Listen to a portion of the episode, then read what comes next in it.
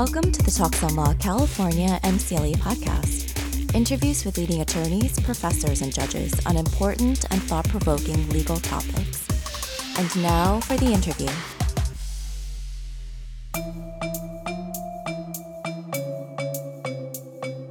In a pandemic or any outbreak of contagion, communities living in close proximity face heightened risks. That issue is compounded when the individuals involved are not free to distance themselves or mitigate their behavior. I'm talking about prisons. With our next guest, we'll discuss pandemics and contagion in the jail and prison systems. We're joined remotely by Alexis Hoag, the practitioner in residence at Columbia Law School, who's recently written a piece on this topic. Professor, welcome. Thank you so much, Joel. And maybe we can start with a little bit of background for the audience. I, I, know that there have been a number of news stories about specific jails or prisons afflicted, but what's going on, uh, I guess, broadly? So, the United States uh, is really one of the top countries uh, in the world in terms of the n- number of people that we incarcerate. Um, and uh, we've got over two, 2 million people uh, that are serving time in jails, in prisons, both in the federal and the state system. Uh, within that number, it's about 175 individuals that are at federal facilities, um, inclusive of that is about 40,000 that are at immigration detention centers. And then you have children in juvenile facilities. In addition to people that are confined in prisons and jails, uh, we have an average of about 10 million people annually that are in and out of jail almost on a daily basis. Um, and so our infrastructure is quite robust. And I think what COVID 19 has shown is that it's an extremely unstable infrastructure. It's an interesting point that you raised that you say that the infrastructure is robust. But with so many individuals incarcerated, perhaps it's no surprise that they're held closely together. That creates a number of challenges when it comes to following guidelines set forth by CDC, for example. Exactly. Folks are forcibly proximate. Um, and given what we know about COVID 19 and the CDC's recommendations, requirements really, um, are is that people stay socially distant uh, that they wear masks, that they frequently wash their hands. And the problem in so many of these detention facilities, in prisons, in jails, is that the incarcerated people cannot frequently wash hands. Uh, there's uh, a real um, dearth of hand washing materials, of soap. Um, I have clients that are incarcerated that, you know, they're, they're given a small bar of soap uh, for a period of time. And if it runs out, then they have to actually spend money in commissary to actually obtain more uh, sort of cleaning materials. And so things that we sort of take for granted on the outside are, are virtually unavailable to incarcerated people. And what I want to make clear is that that folks that are incarcerated, you still retain your basic constitutional rights, uh, your human rights, your human dignity. dignity. And what's uh, really clear about uh, folks that are incarcerated is that you know they have a right to be free of cruel and unusual punishment. Maybe you can give an example of a case before the current uh, epidemic where inmates were able to successfully sue. Yeah, before the pandemic, um, we mentioned, you know, at the beginning of our, our talk that that the, the, the prison industrial complex is quite large. Uh, California is one state in particular where incarcerated people have successfully sued in federal court about conditions of confinement, um, and so there is legal precedent in California uh, addressing overcrowded prisons, these conditions of confinement. Uh, in other federal courts, incarcerated people have have uh, successfully sued about other sort of diseases, tuberculosis, scabies, um, and and and really this this reflects that that prisons are petri dishes uh, for communicable diseases uh, even before COVID nineteen uh, came on the landscape. In your article, there was reference to a prison that had high levels of, I believe it was staph infections or some type of superbug. Uh, what was going on in that case, and, and what did the court find? Yeah, that's a, an excellent example of uh, the threat and the harm of a communicable disease. Um, and that was litigated in federal court in Pennsylvania uh, in the early 2000s. Um, and something that we're able to take away and present to practitioners uh, and incarcerated people is that um, you can actually litigate your sort of harm uh, and risk of infection of any sort of disease like that based on the Eighth Amendment. Um, and so it's a two pronged standard uh, with both a subjective measure and then an objective measure. Yeah, why don't we take it take it one at a time? What's the objective measure? The, the first of the two measures would be uh, that, that a prison official is creating uh, this, uh, has a deliberate indifference to uh, the incarcerated person's. Uh, it, they've ex- exposed them to a substantial sort of risk or an unreasonable risk of harm. Um, and so that first part, that there's deliberate indifference, is what is subjective. And so the prison official actually has to know about the harm um, and deliberately ignore uh, what either the CDC protocol is um, or access to sort of medical care. Um, and it's that second prong that uh, the substantial risk, uh, which would be objective. Deliberate risk seems like a relatively high standard. Do you have to show not only that they're not taking certain measures, but that it would be easy for them to do so or that they have the resources to do so?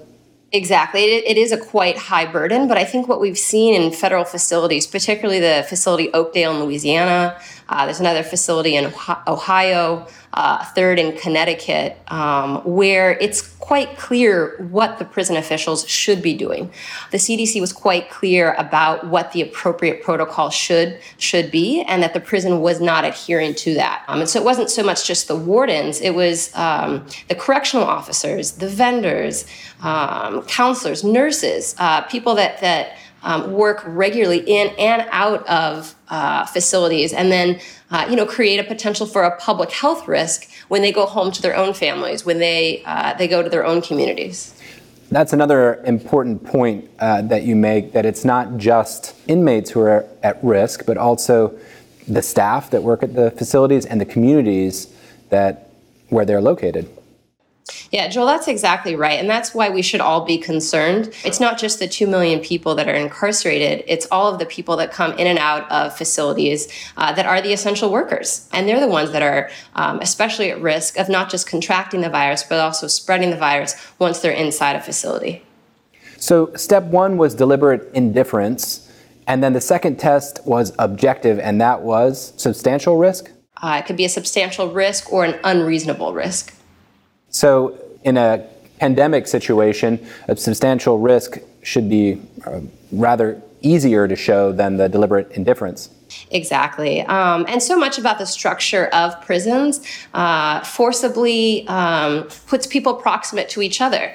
Um, I have clients incarcerated in state facilities in, in Mississippi where um, it's a large sort of bunk bed uh, situation, sort of a large dormitory uh, where it's not even individual cells. And so the, the, the, beds are actually stacked on top of each other uh, with 10s, 20s, 30, 30 or plus more uh, incarcerated people confined in a space together, uh, eating meals together in close proximity. Um, uh, utilizing um, bathroom facilities again in close proximity and there's really no way to not be close to people and these inmates kind of run the the spectrum in terms of age, and many of whom would qualify as very high risk individuals for the current virus. Yeah, and given the, the really punitive measures that our country uh, began to take in the 80s and 90s, the prison population exploded uh, numerical wise, and then also in terms of the length of sentences. And so in the United States, we have one of the, uh, the oldest prison populations, and this is exactly the population that's highest risk for contracting COVID uh, 19. Um, and then so many incarcerated people also have pre existing um, conditions uh, hypertension, diabetes. Again, these are all uh, substantial risk factors um, for contracting the virus. So, this is an extremely vulnerable population of, of individuals. If the inmates are actually successful with their lawsuits, both tests are met, what obligations are then put on the prisons? It's not necessarily the case that they would be released. Yeah, that's a great question uh, of remedy you're you're right, Joel. not necessarily would somebody uh, obtain release as a remedy with a successful Eighth Amendment argument. Instead, it would be that the prison would have to take uh, the appropriate steps, the appropriate um, medical steps to uh, decrease that risk. And so it would be that you know the incarcerated individual would have access to uh, materials to frequently wash hands, would have access to a face mask, would have access to testing to determine whether or not they're positive for the virus, um, and then also implementing measures that would enable people to, to be socially distant while confined. In terms of obtaining release, um, there, there has been a recommendation from the Attorney General William Barr to consider compassionate release of incarcerated individuals. And that's folks that are very close in time uh, to completing their sentence they're in a vulnerable population, uh, quite elderly, and then the remedy then could be sort of home con- monitored home confinement.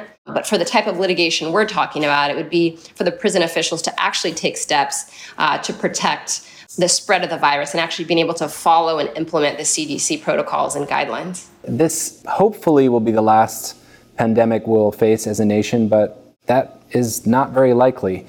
Professor, what do you see going forward? How will the system react to epidemics or pandemics in the future? Yeah, Joel, I think what this this pandemic has really revealed, uh, not just in the criminal legal system, but in all other contexts, is that the infrastructure in the United States is is broken. In this country, we sentence so many people uh, to prison for such a long time. Um, and I, I, think moving forward from COVID 19, local uh, jurisdictions, the federal government is going to think uh, sort of twice and more critically about um, the, the number, the sheer number of individuals uh, that we lock up in, in prison for as long as we do. Alexis Hoag, thank you for your time and for your insight on this matter. The COVID 19 pandemic has disrupted our lives in a number of ways. In the process, it's brought to the surface important inequalities amongst populations. Today, we'll talk about how the gig economy and gig workers have been affected by the current pandemic. We're joined remotely by Professor Olatunde Johnson. Professor, welcome to Talks on Law. Thank you. Before we get started, maybe we could have kind of a, a working definition. What does it mean to be a gig employee? It usually refers to part time, um, self employed work. Um, it's in that category. Um, but a lot of times, the reason people use the gig, gig economy is that they connect it um, to work that's created as a result of new technology platforms. So we're talking about Uber drivers, um, people who deliver um, in New York through Seamless or Uber Eats that operates in a lot of different jurisdictions. You schedule your own hours, and um, it's not the traditional nine to five job. And a lot of um, employers in this sector have said that this kind of work doesn't make someone an employee, that they're in effect an independent contractor. And there are tremendous implications for that in terms of your ability to get benefits. So, you make an important point, which is that the term employee has a legal weight to it. So, it may mean that if it is a gig worker or a, a contract worker, that that individual may not in normal circumstances, be entitled to, say, health insurance or certain uh, benefits like paid sick leave. How does that work in the current crisis with so many individuals who are part of this gig economy? Are they on their own when it comes to unemployment insurance? Are they on their own when it comes to uh, paid sick leave? Yeah, so it's a it has a tremendous impact. Um, the status of whether or not someone's an independent contractor or an employee in the context of the current pandemic. Um, so, if someone is furloughed or uh, laid off, loses their job um, as a result of the pandemic, um, what they would do is file for unemployment insurance. Um, but you're only eligible for it um, typically um, if you are um, classified as an employee unless you work in one of those states um, that allows a broader range of categories to get unemployment insurance. So, in a lot of states, you would have been out of luck in terms of filing for unemployment insurance. One of the important things about the congressional um, legislation that was adopted in response to, to the COVID 19 crisis, um, known as the CARES Act, um, the Coronavirus Relief Act. It does a number of things and it expands unemployment insurance um, for a number of workers. So even if you run out of um, unemployment in your state. Um, it allows you to get it for a longer period of time. So that's important for a whole range of unemployed workers. But importantly, it includes um, gig workers um, and independent contractors in this. So that's one piece of um, the way in which the federal law responds, and that's an important new protection. How about with relation to uh, paid sick leave? That's that's not necessarily something that all Americans have at their fingertips. Was that changed as well by congressional action or by state action? As you mentioned, a lot of workers are not entitled to um, paid sick leave in their job. And this is not just gig workers or part time workers, even there are a lot of full time workers um, in particular industries, um, retail, restaurants, that don't get um, any amount of paid sick leave or certainly didn't get the 14 days of sick leave um, that one would often need to either recover from an illness such as COVID or to um, quarantine. So Congress extended uh, paid sick leave for a big category of workers um, and included gig workers and independent contractors in this. And most people who follow this area would say that's a very good development um, for workers. It's something that has never been done at the national level. Um, some states also have responded by expanding paid sick leave. And um, there had been movements even before this uh, crisis um, to require employers, all employers, to um, cover uh, paid sick leave for some amount of time. The proposals vary state by state. Um, and some states um, have had some sort of emergency paid sick leave provision uh, uh, requirement as a result of um, COVID 19, and New York State even um, moved to enact a system of permanent um, paid sick leave um, going forward. Um, so that we'll, we see tremendous changes in the paid sick leave front that affect a broad category of workers. An uninformed question for you, Professor. Paid sick leave sounds like an unambiguous win at the same time, we have to think about who's paying for the sick, sick leave. And at a time when businesses are struggling to stay afloat and many are, in fact, going under, is it the businesses themselves who are on the hook to pay for the sick leave, or is the government stepping in? Yeah, so these are structured in in different ways. Um, the idea with uh, paid sick leave as a result, the CARE Act, um, CARES Act, is that um, the government is uh, providing that, and but for workers who are in businesses that are bigger, um, that are more able to absorb those costs. As for example, if you work in a place that has over 500 employees, um, this is something that the employer should be able to cover. Now, at the federal level, they don't mandate it, but the idea is that um, big employers would be more able to handle the cost. Some of the programs are structured so that very small businesses, um, in some cases, are exempt if it would pose a hardship um, to those businesses. Uh, other states structure it so they provide some support for smaller businesses. Um, and but the idea motivating a lot of the um, actions um, with regard to the restaurant industry and the retail industry is that you're talking about bigger employers who should be able to um, afford this, and um, and that it also makes good business sense um, as we see. Uh, here in the context of this pandemic, it's not good business to have sick employees, especially in businesses that interact with the public. One of the things that you did in your piece was look at the patchwork approach. The government is stepping in and trying to help in as many ways as possible. Are there any particular areas that you identified where communities or groups are being left out of the recovery effort? Uh, maybe you could share some and, and point to maybe the legal issue involved. There are big questions as to what is happening on the housing front. Um, Congress did pass some important protections uh, protecting people against evictions um, or foreclosure if you're in federally financed housing. Um, so, through one of the federal loan um, programs. It's not permanent, but just um, for a period of time. And some states have done that at the state level. There are a number of states um, that that do not provide um, protection um, for people from eviction. A number of states have responded Um, but, as, but, as, I indicated, um, one really has to look at um, your state and locality to figure out um, whether or not there are eviction protections. So, when you talk about categories that are left out, the s- states are responding to the crisis in different ways. And so that means that there is an inequality if you can say that, um, generated um, depending on where you live in terms of the kinds of protections that you get.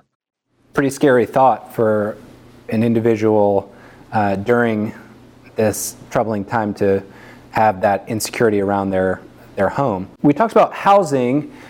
What about utilities? Are states stepping in to provide additional protections when it comes to electricity uh, or even internet access? One area of response has been dealing with gas and electric shutoffs. Um, so, losing your electricity uh, during a pandemic would obviously affect a, a lot of things about um, perhaps health access, um, um, but also just maybe your ability to work remotely. Um, so, some utility companies, electric companies have um, said that they're not going to shut off. And then in some states, you're seeing a, a legal response. A governor, um, um, for example, in Michigan, the governor issued an executive order uh, limiting the ability of water um, utilities to shut off during the pandemic. So you've seen some action here. I think the issue of broadband access is a really interesting question. Um, one of the things that people have been um, seeing is that in the context of education, where you have all of these uh, K through 12 students and college students uh, doing remote school um, through various platforms that some don't have steady internet access. And there, there has been less law generated in the sense of they're not um, executive orders that are um, addressing the issue in the same way, but there have been um, state, local, and even some federal efforts um, to address this. And this has been done in a number of ways. I mean, one is encouraging um, companies to extend broadband access and um, even phone access. And so some companies have done that uh, voluntarily. the FCC commissioner at the federal federal level encourage that, and um, states and localities have encouraged that. Um, the other piece is creating uh, Wi Fi hotspots um, in cities, so there are municipalities or towns that have created um, spots where students can go and do their homework. It doesn't uh, necessarily work everywhere, and it may not be. It certainly isn't an adequate replacement for home um, Wi Fi um, access. So that is one where we're seeing a little bit of action, but you know, is what is revealed are, are big disparities, and these are socioeconomic, but they're also regional because a lot of rural areas don't have good access to broadband. Well, Professor Johnson, thank you so much for taking the time today. Uh, you've left us with plenty to think about. Thank you very much for having me and for allowing me the opportunity to discuss these issues. A break for those earning CLE credit in California. The code for this conversation is 200603. Again, that's 200603. And now back to the conversation.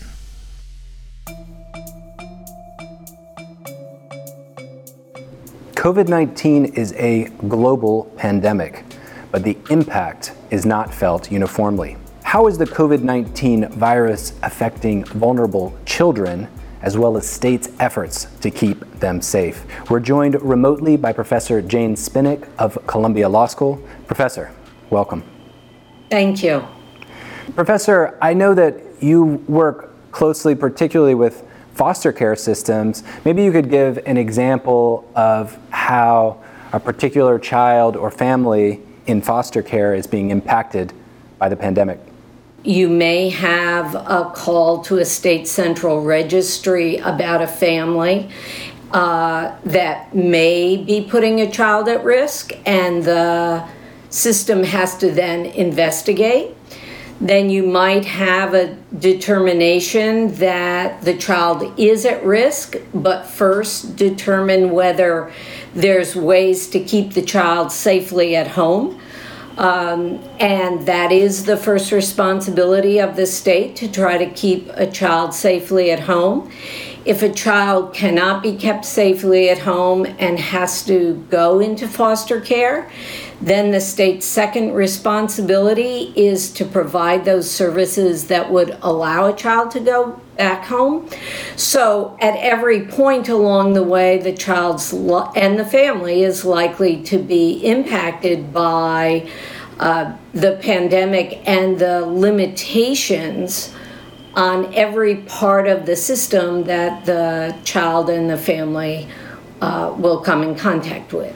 Maybe we can take that a little bit step by step. We hear about incidents of domestic violence increasing uh, with quarantines. How are the reporting mechanisms operating, or are they operating in the current climate? Well, each state has its own reporting system, so I don't know exactly how it's working in every state, but most states have a system in which someone can call in uh, some people are called mandated reporters, like doctors or teachers, and others are calling in because they have some concern about a family that they have witnessed something. The vast majority of calls that are made turn out to be unsubstantiated. There's not a reason uh, to do any further investigation. And so, right now, what's happening is uh, if people are calling into a hotline, certainly that part can go along as usual because that's a remote type of system anyway. But the investigation that has to happen afterwards is more limited. Are these investigations, once the call has been made, are some of them being done you know, remotely, like our conversation is remote? Well, the best practice, of course, is to go in person, but there may be good reason not to. There may be some instance of sickness in the family, or there may be a particular underlying condition that suggests that it would be less safe to do that. Certainly, in cases of serious physical or sexual abuse allegations, I'm sure they're going in person. But most cases are not like that. Most cases uh, stem from poverty and uh, structural inequalities that mean families are at greater risk when they don't have health care or they don't have childcare or they don't have sufficient income. Sometimes these systems can be rather bureaucratic. It's not always intuitive what next steps are, uh, even for lawyers. For lay people, for the, the parents involved, for the foster parents involved, are there attorneys available to assist in this process? So, I think one of the important issues right now that is being discovered, perhaps in parts of the country, but well known in New York, is the need for parents and children to have good representation. In recent years in New York, we've developed a very robust family defense system organizations like the Center for Family Representation and the Bronx Defenders and Brooklyn Defenders all have very good um, holistic responses to representing parents in these kinds of proceedings. The team is made up of lawyers and social workers and parent peer advocates who work together to help the family through this. And uh, we know in New York that that's had a real impact both on keeping children safely at home who don't need to be in foster care and getting them home sooner. But in the rest of the country, that kind of system is unusual. And so I think many um, parents and children right now are facing what's going on in closing down the courts without ready access to um, lawyers who are going to assist them. The relationship between parent and child is an important one, and even if a child is in foster care, they may have visitation rights. How is that working in the current uh, pandemic environment? Well, parents have rights to have contact to their children, and their children have rights to have contact with their families. And what we know is that time spent together between biological parents and their children is the strongest indicator that children will do well in foster care and also will be reunited with their families. So, parenting time, family time is crucial for family reunification. So, during this period of time, one of the things that the federal government has highlighted is the need for the states to ensure that visiting and parenting time continues as much as possible. Can you give some examples of how parents and their children are dealing with this creatively or practically given the current environment? So it could be that um, children and and parents could meet outside. It could be that we could check to make sure that children and parents are not uh, symptomatic, and so they could find a safe place for them to meet together. And when possible, is electronic communication a tool that's available uh, in those custody arrangements? There are ways in which to do remote um, visits, particularly for older children um, if it's difficult for them to meet in person, to have increased visits remotely so that the connections remain. And I think the serious uh, concern that so many people have is that the states are are not doing this in the way that they can. Certainly, when this began, there were blanket closures of of uh, time between parents and children. That's eased up some, but I think it's still very problematic. And, and we need to figure out ways to keep parents and children connected during this time. This is also a very scary time for everybody. So it's even more important that children know that their parents are paying attention to them, that they want to see them, that they want to communicate with them. So that's crucial right now. With many of the quarantine orders across the country, courts have been shutting down. What access to justice do families have or do parents have in the current pandemic? I think they don't have enough access to justice, and that's a problem uh, for in many states and localities. And I think that Part of it is that many of these cases were not considered essential or emergency cases when this began. From the Children's Bureau, there was a directive um, encouraging states not to have blanket closures and to think expansively about the importance of maintaining the court system for these families. I'm hoping that in the family courts, though, there will be a greater understanding that when this time goes by,